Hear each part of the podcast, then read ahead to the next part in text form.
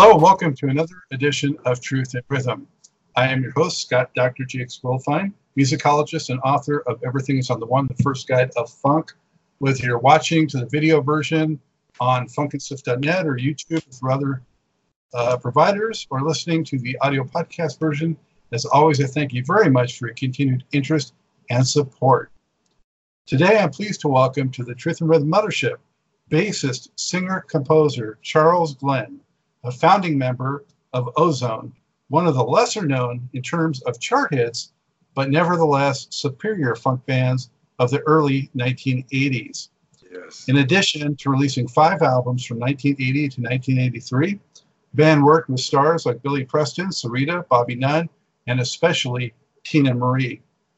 Ozone's most successful chart hits were Jiggalette and Strut My Thing, but the band also played on Nunn's funky smash She's Just a Groupie. As the years have gone by, funk aficionados have become more dialed in to Ozone's strong recorded legacy, and the great news is that is being revived with the recently released Ozone album called Return of the Jamai. I'm here to report that it's funky with a capital F. Glenn also released a solo album a few years back. We'll discuss all of that and more. Charles, welcome and how are you? Hey, I'm doing good, Scott. How you doing, man? I'm doing great. Thank you for joining the show. Man, I'm glad to be here. Thanks for having me. It's my pleasure. Where are you coming to us from today? Uh, I'm in beautiful California, uh, in Rancho Cucamonga, California, out in the east eastern part of uh, L.A. or whatever. Yes. Mm-hmm. Have you been there for long, or? Uh, yes, I've been out here for I also own a studio. my studio is in Rancho too, and uh, I've been out here for about fifteen, no shoot, eighteen years or so. Yeah. All right. Yeah. So I moved from the west side in 2006, but I was my whole life was out there in Southern California. So. Right. Yeah. Yeah. yeah. But Rancho Cucamonga is is famous because everyone will say, you know, like it's out in the middle of nowhere. That's right, and and Ice Cube made it famous too with the movie. There you go. Yeah. Very cool. Well, again, thank you for joining me. Been a fan for a long time, and it's great to finally get your story on the show. Thank you. Um, so, where are you from originally, Charles? And how did you first get into music?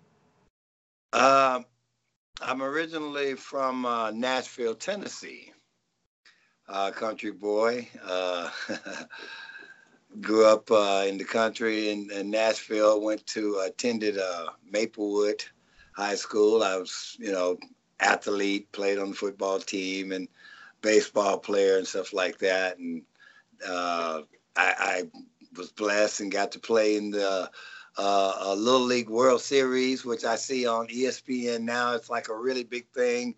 And back when we did it, when I got to do it, uh, you know, there was no TV coverage. It was just a trip out of town, a free trip to Florida with some my best my best friends that I had hung out with all season, and you know, we got to go do that and have fun. It was a way to get away from home, and and we, all our parents used to support us and stuff. So uh, I I got lucky and got to do that when I was growing up, and and I started this music thing, and it's, it's all took off in a whole nother direction.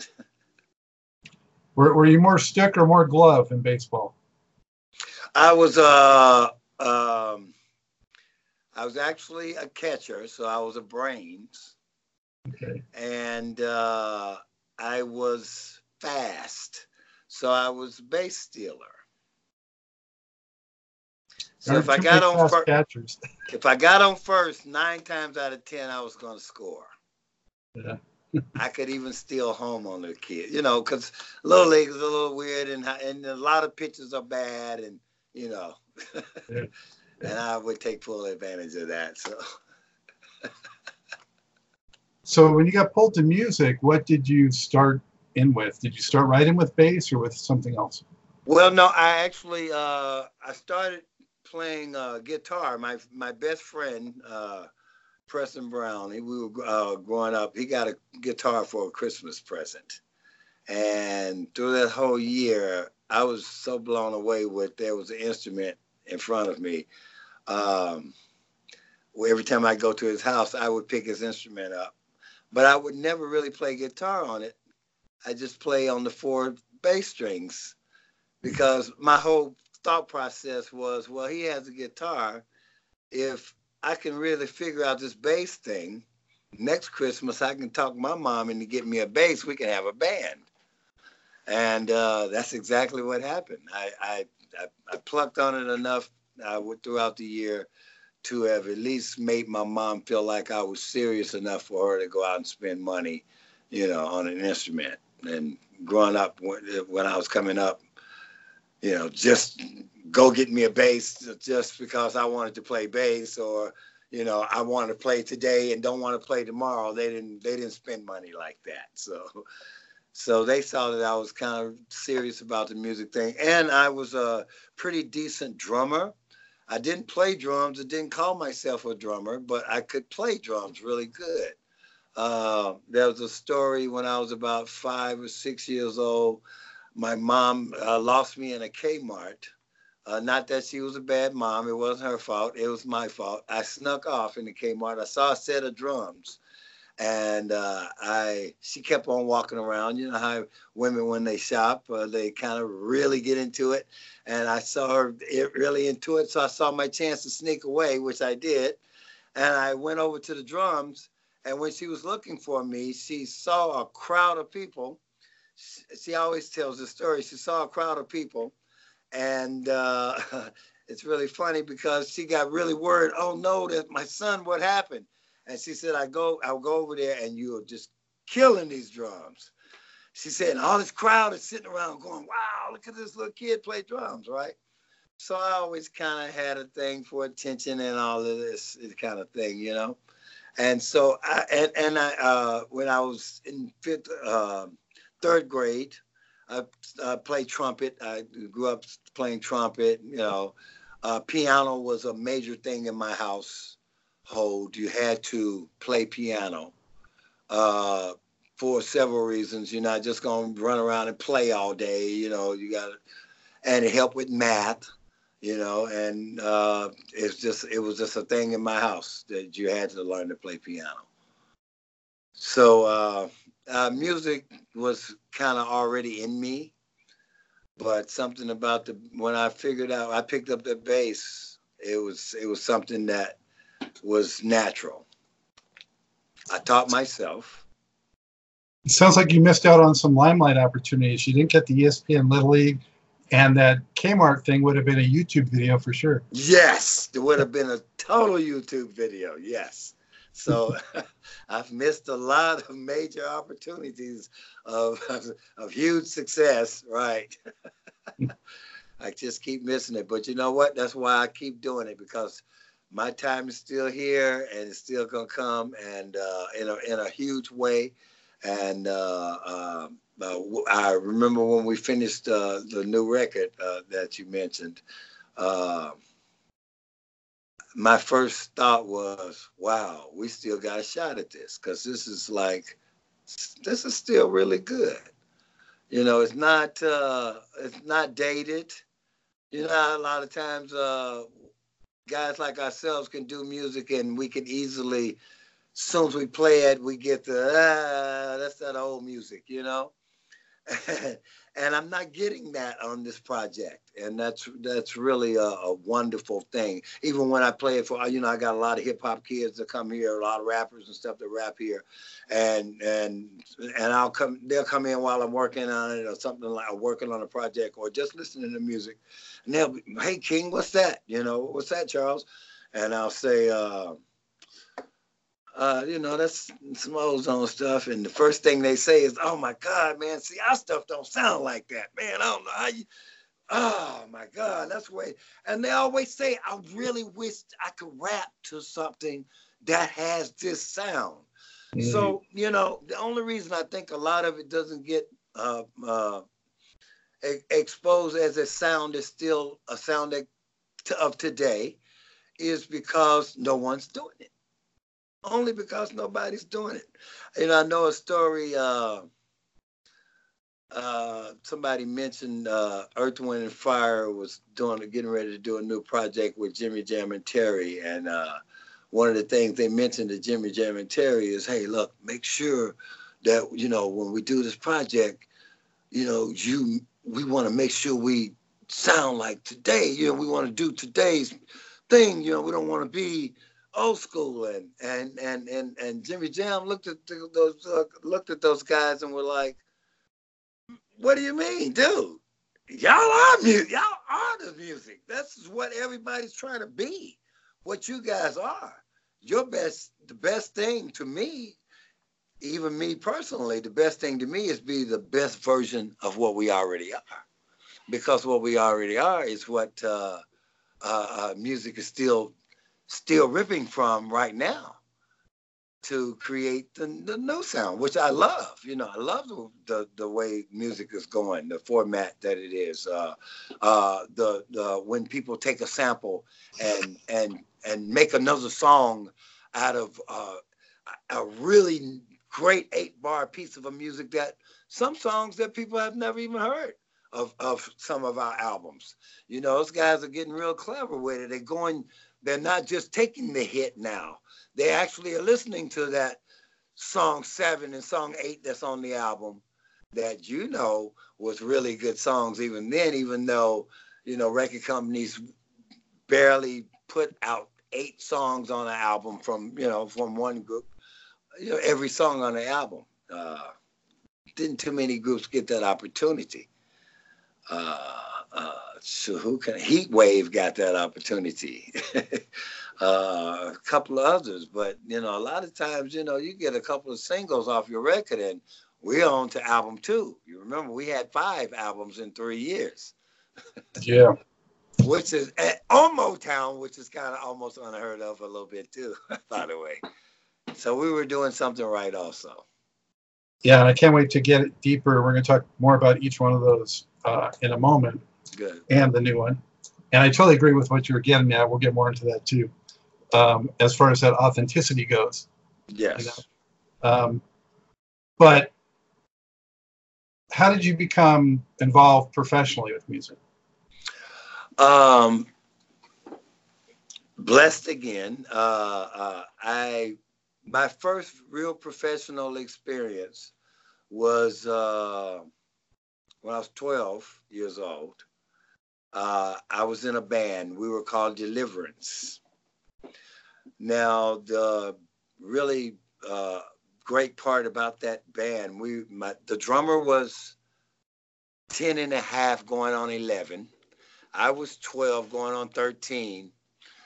Uh, the guy that really uh, was the focal point of the group, and he's the one that pretty much organized it he was 15. He was he was actually 14 and he was had just turned 15. So he was the old guy, right? And uh, he was the guitarist. His name was John Green. He's passed away. John, you know, love you, John. Um, but we had this group we were called Deliverance. But the drummer's dad was um, Bob Riley, and Bob Riley was a uh, manager. He was the manager for the Manhattans the group the Manhattans. And so he was already a Capitol Records guy and, you know, he had connections in the business and stuff like that. So uh, he was able to get us get, get us you know performances, and we got to open for the Manhattans. So that was one of the the things at the municipal auditorium. That was a big thing to be 12 years old in Nashville and get to play in the municipal. About about what year might have that been? That would have been, oh God, uh, I would have to say 70, maybe like one or 70, you know, something like 70, 68, 70, 69 or something. But man, I don't know. I, I don't know how old I am now. uh, but it was like early 70s, like when we first started, 72 you were in Nashville. Did did you have that country influence at all? Because yes, I actually uh, uh, I credit a lot of my thump bass stuff that I do because, like I said, I taught myself, and I taught myself by watching a lot of guys, and uh, Roy Clark. had me glued to the TV. Every time he would pick up a banjo, it was the best Hee haw. ever. People don't know funk until they listen to Roy Clark. You can call it country, but Roy Clark is playing some of the funkiest licks you ever want to hear. If you if you break that down and listen to it as what I said it was, funk, if you listen to it, you'll say, wow, that's pretty funky. Matter of fact, since sampling is so popular right now, I think I might sample a Roy Clark groove and, and, and put you just you just put me on to something there, uh, Scott.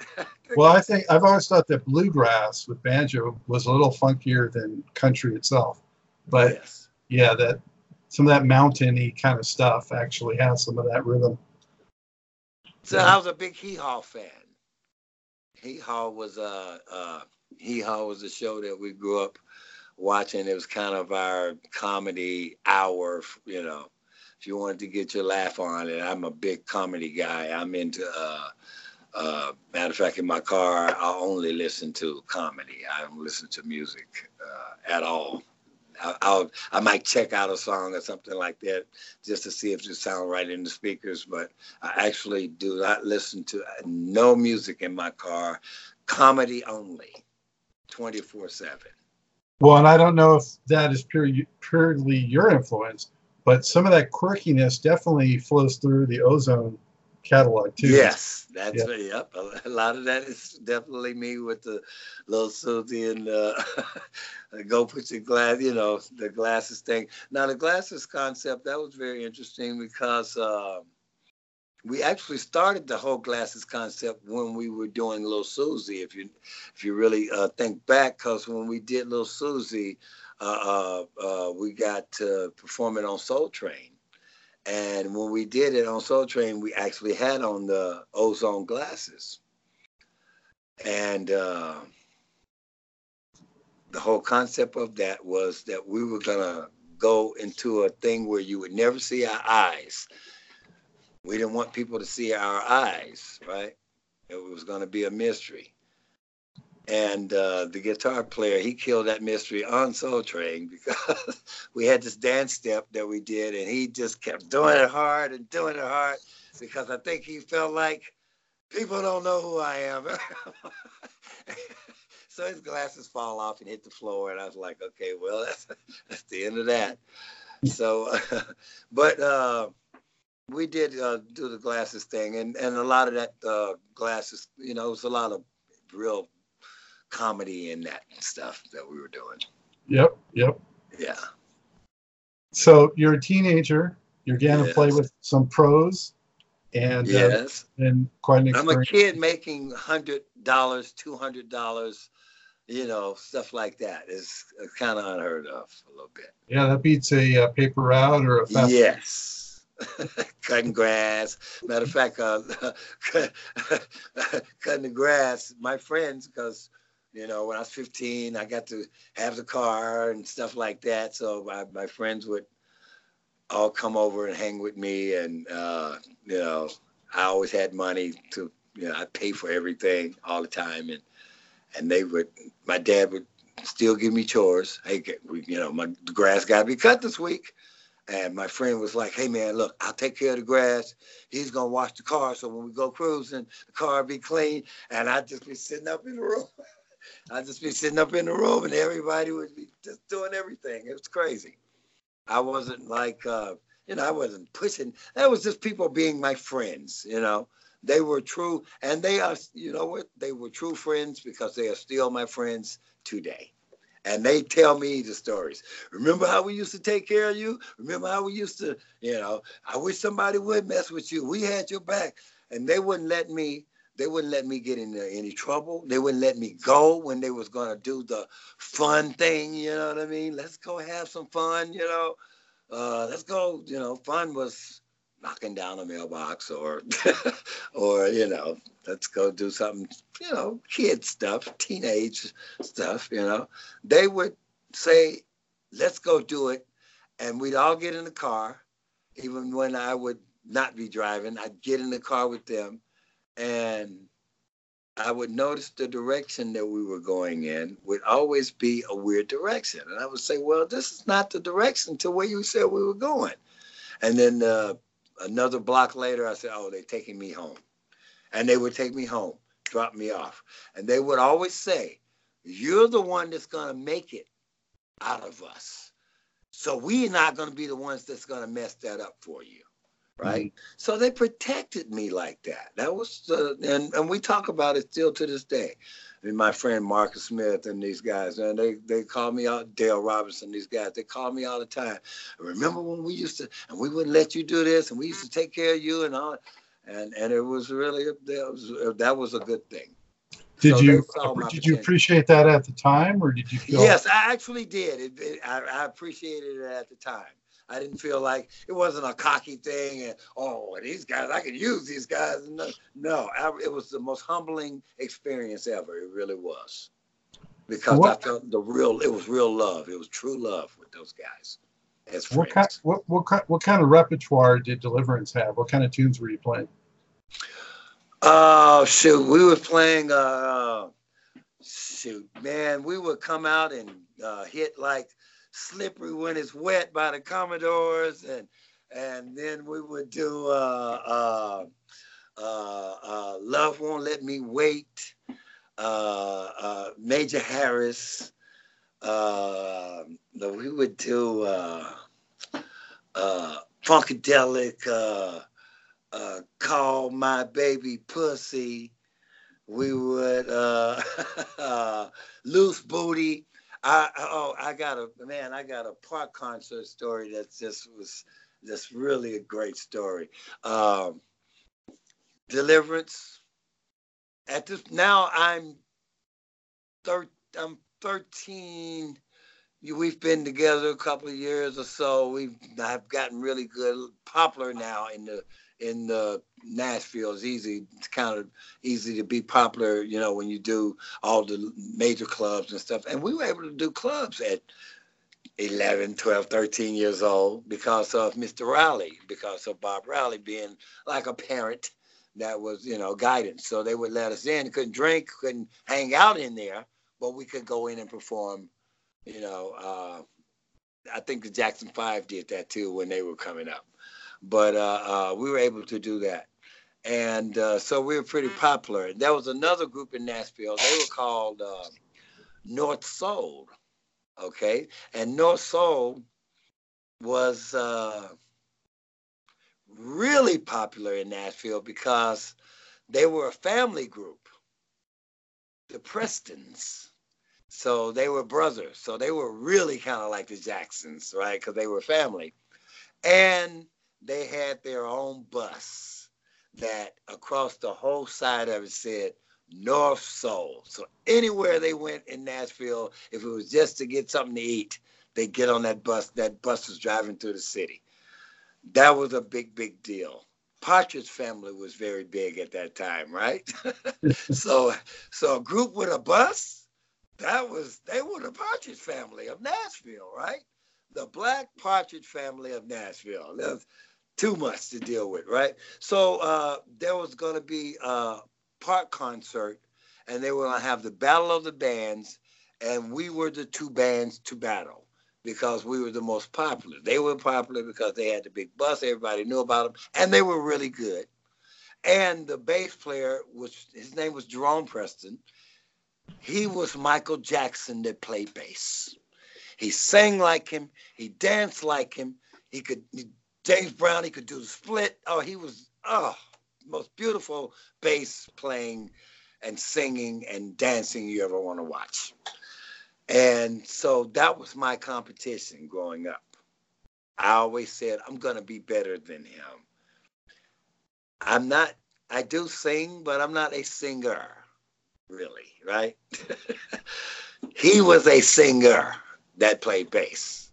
I right. bass player that sing. even though he would probably be mad at me for saying that because he's a really, really good bass player. And, uh, uh, but I did do a lot of stuff that I want. I was in competition. He was my competition. So I had to at least do everything that he did to a certain degree.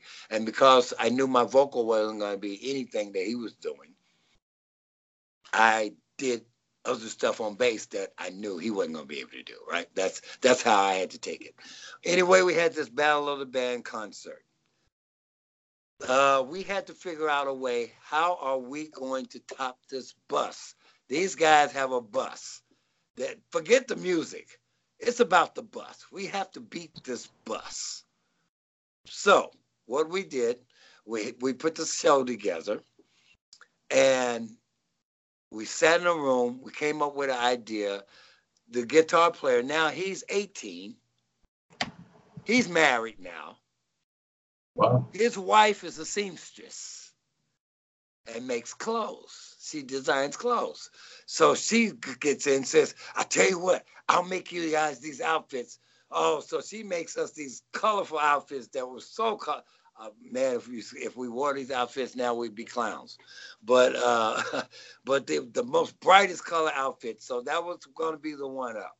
And then maybe about four days before the concert, guitar player comes in and says, "Man, my friend's dad owns a funeral home.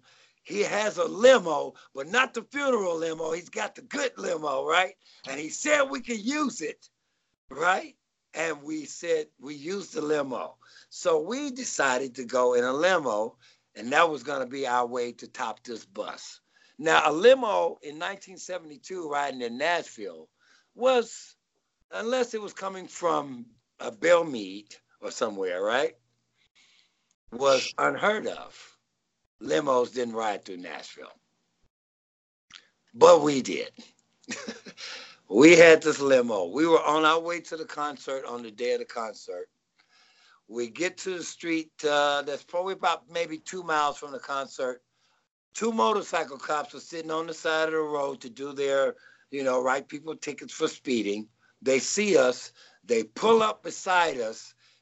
Dude rolls down the window, driver rolls down the window. The police say, "Where you got? Where you? Who is in the car?" He says, "I got a band in here. We're on our way to the park, to the Hadley Park. The park was called Hadley Park.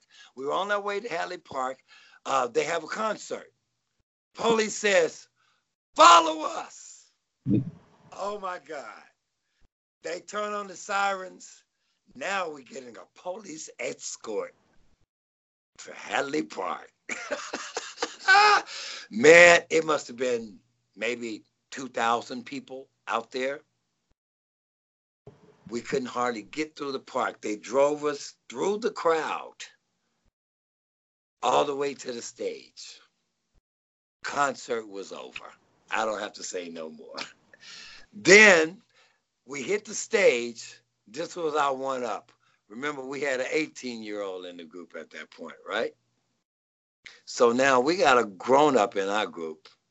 We can do booty, call my baby, pussy, right? We could do these songs because we had the older guy.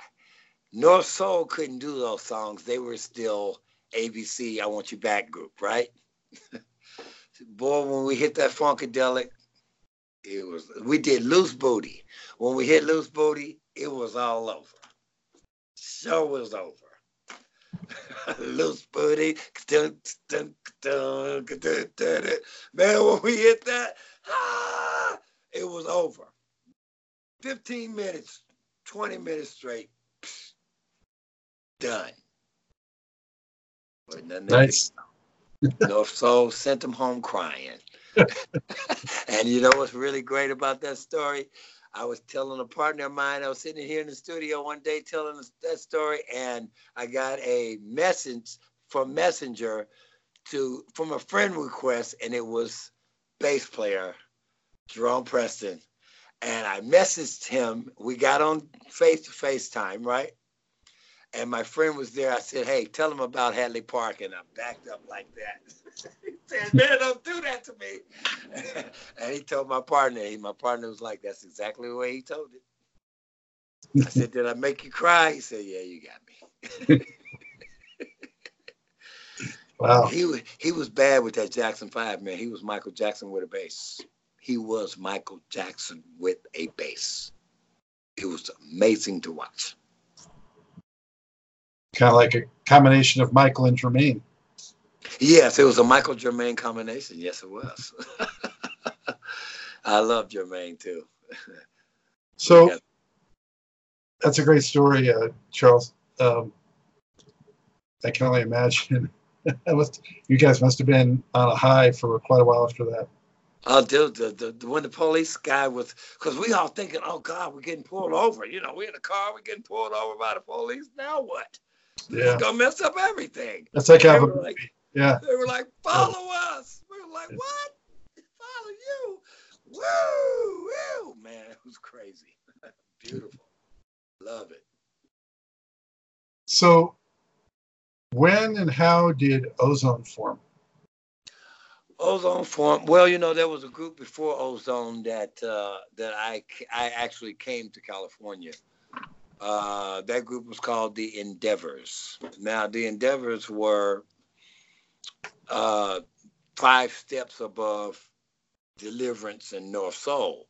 They were the group that was the hometown Nashville group, but they had had the local record out. Uh, they were very popular. They were probably gigging five times a week. They were performing five times a week, if not seven. Somewhere, Alabama, Mississippi, North Carolina, you know, just on the road totally. And they were a hot group. Uh, I'm not sure about the name. They had a song out. I'm not sure about it. The bass player was the lead singer for the group. His name was Little, Little Mike. And uh, the group was coming home from uh, one of the shows, and they owned it. They was another group that had their own Winnebago, and you know that was a big deal to have your own transportation. And they had their own Winnebago. They were on their way home from a show. Uh, Little Mike, the bass player, they he never drove the bus ever and and one day he really complained you guys don't ever let me drive. You guys don't ever let me drive. And they let him drive. He fell asleep. They crashed the bus. It, it, it exploded caught on fire.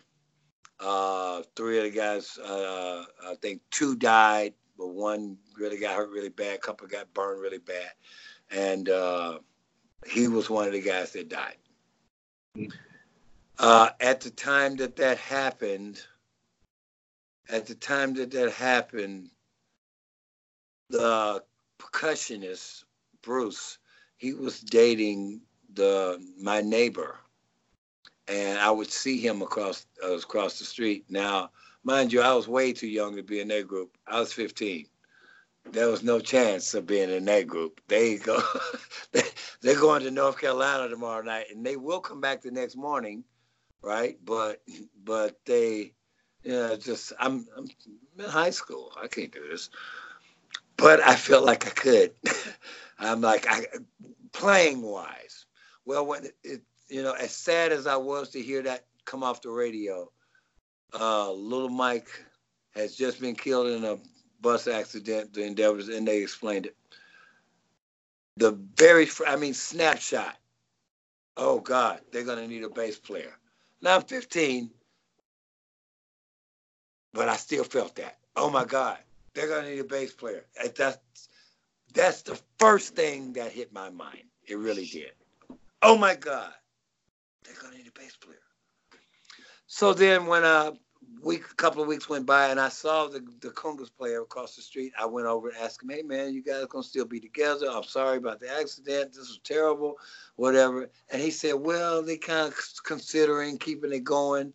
It's very depressing time right now, but they were really booked up. They had a lot of shows, to, you know, the stuff still left to do.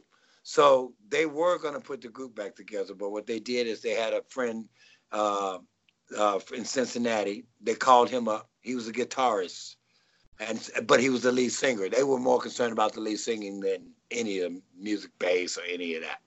And so they went and got him. His name is Benny Wallace who actually ended up in Ozone, because and I I'll get to that.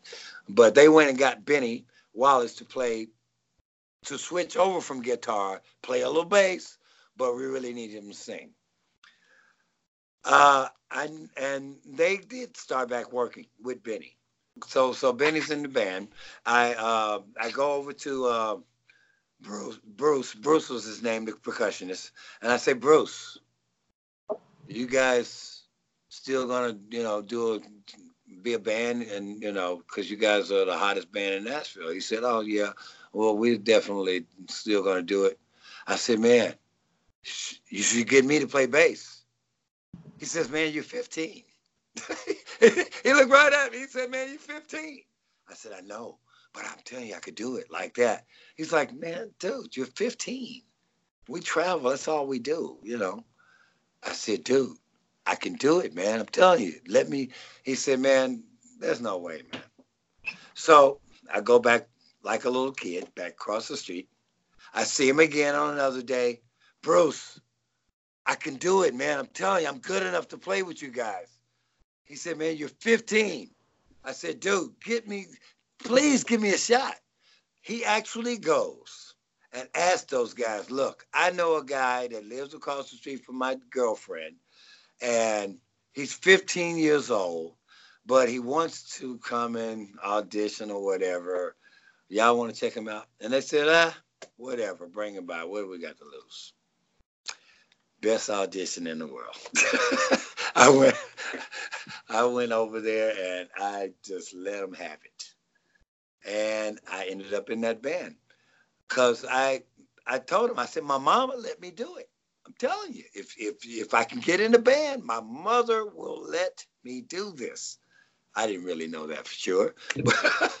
I'm working all I'm working all ends here. I'm telling them, Mama let me do it, and I'm thinking if I can get in it, then I can tell Mom, Mom, they they let me in the group, right? So I, I kind of was doing that like that, and it all worked out. I ended up in the group. My mom had only one stipulation. She said, as long as your grades don't go down and you miss no school, if y'all can y'all can figure out a way to get him back here to school, I'm all in.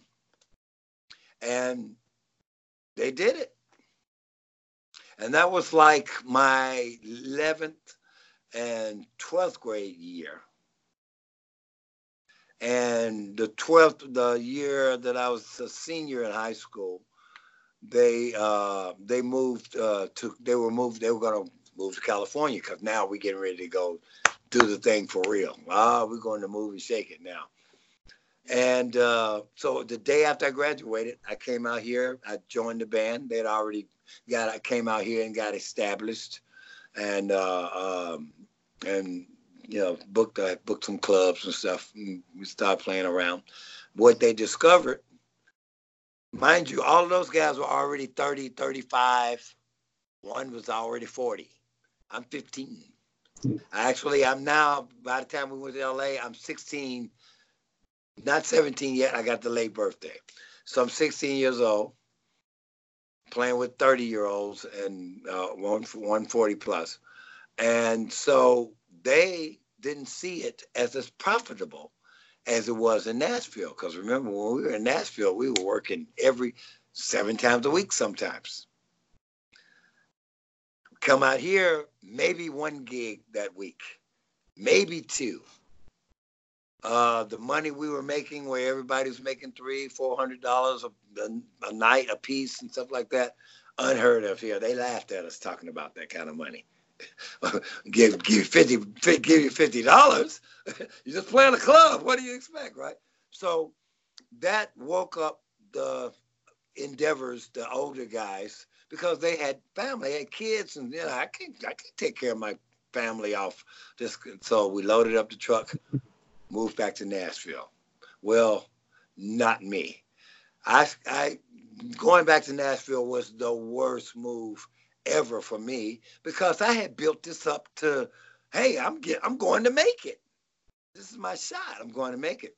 Well, got back to Nashville, couldn't take it I immediately got with Benny, said, Benny, we have to go back to Nashville. He said, I totally agree. and so we went around to the clubs in Nashville. I went and got the best horn section from this band I knew that had horns.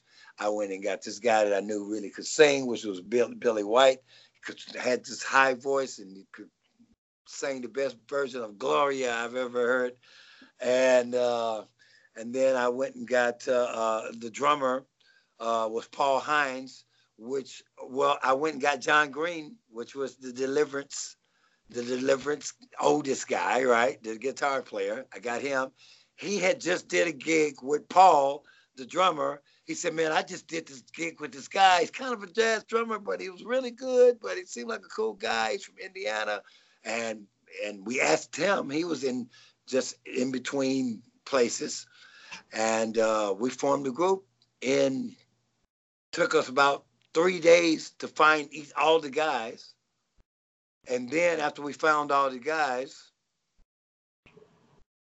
we had to put some money together because our immediate move was to come to California, not to do, not to play in Nashville for a bunch of time and then, hey, let's go to California. No, this band was put together to get in a bus or get in a U-Haul and go to California. So we had to raise the money to go to California. We put one show together at a club had it advertised on the radio. We promoted the whole thing.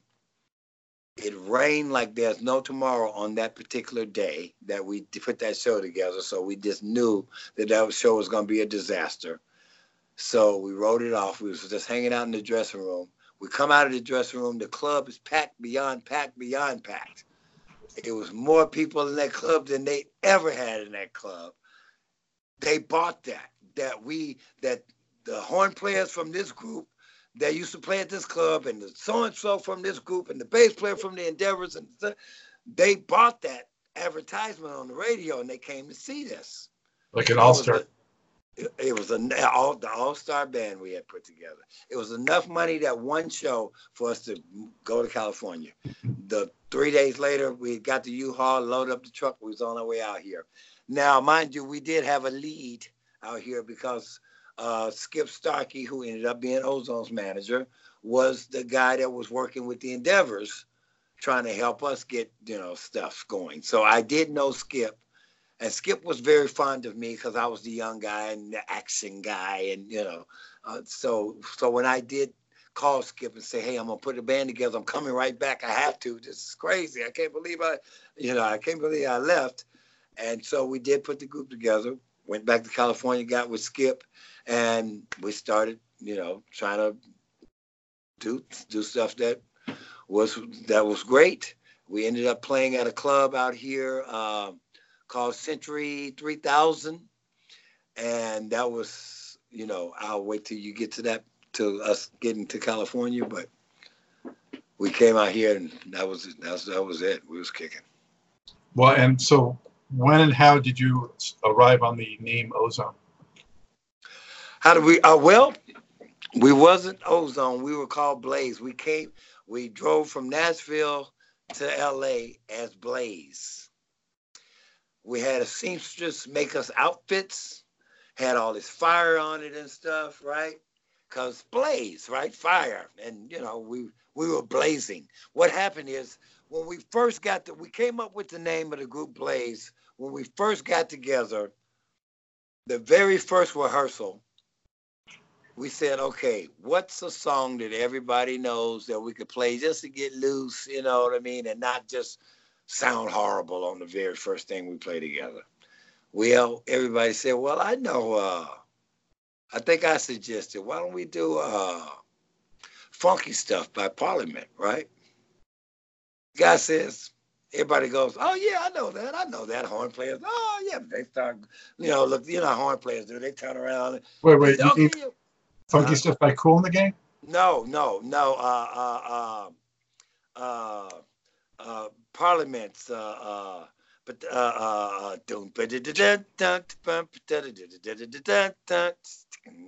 you, you know sometimes. Oh yeah. Uh, do that stuff. Uh, no more of the funky stuff. Oh yeah. Uh, do that stuff. Do that stuff. Do that stuff. Yes, that do stuff? that. Do that stuff. That's yeah. it. Yeah, do that stuff. Ah, uh, do that stuff. Exactly. Yeah. Yes, we were doing do that stuff, And when we finished, when we ended, and we all knew the Parliament Live version too. So we even ended, da, ba, ba, ba, right? And we just looked around the room like, whoo, oh my God. It it was on fire. I mean, it was on fire. We knew that was gonna work. We knew that was that was it.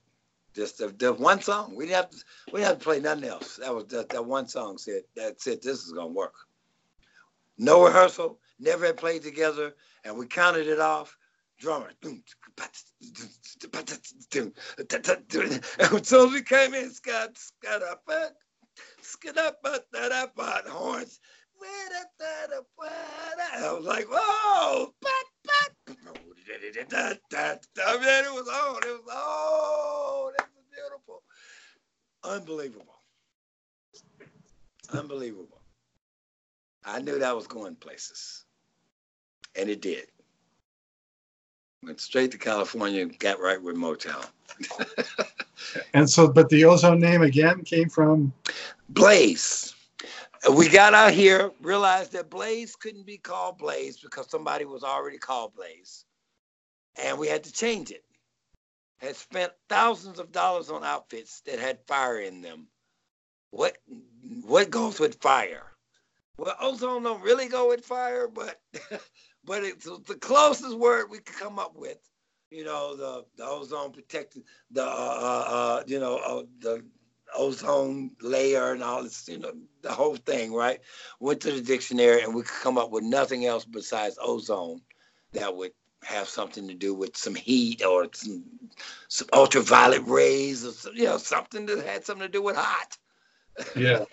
Well, and, uh, space was real big then, and yeah, and space was real big then. Yes. Yeah, and uh, Parliament would talk about the zone of zero funkitivity. So this yes. was the zone of supreme funkitivity. Yes, exactly, exactly. So uh, yeah, that's how that that's how that ended up being ozone. We had no choice. We wanted to be Blaze. You always say I'm lying. I don't know why you think I'm trying. Talking all that trash, talking all that root, root, root, root. Hit me with it. DJ, turn it up. Talking all that celebrity TMZ trash talk. Listen to me. You think you're up when you're really down, trying to figure out just how you really feel.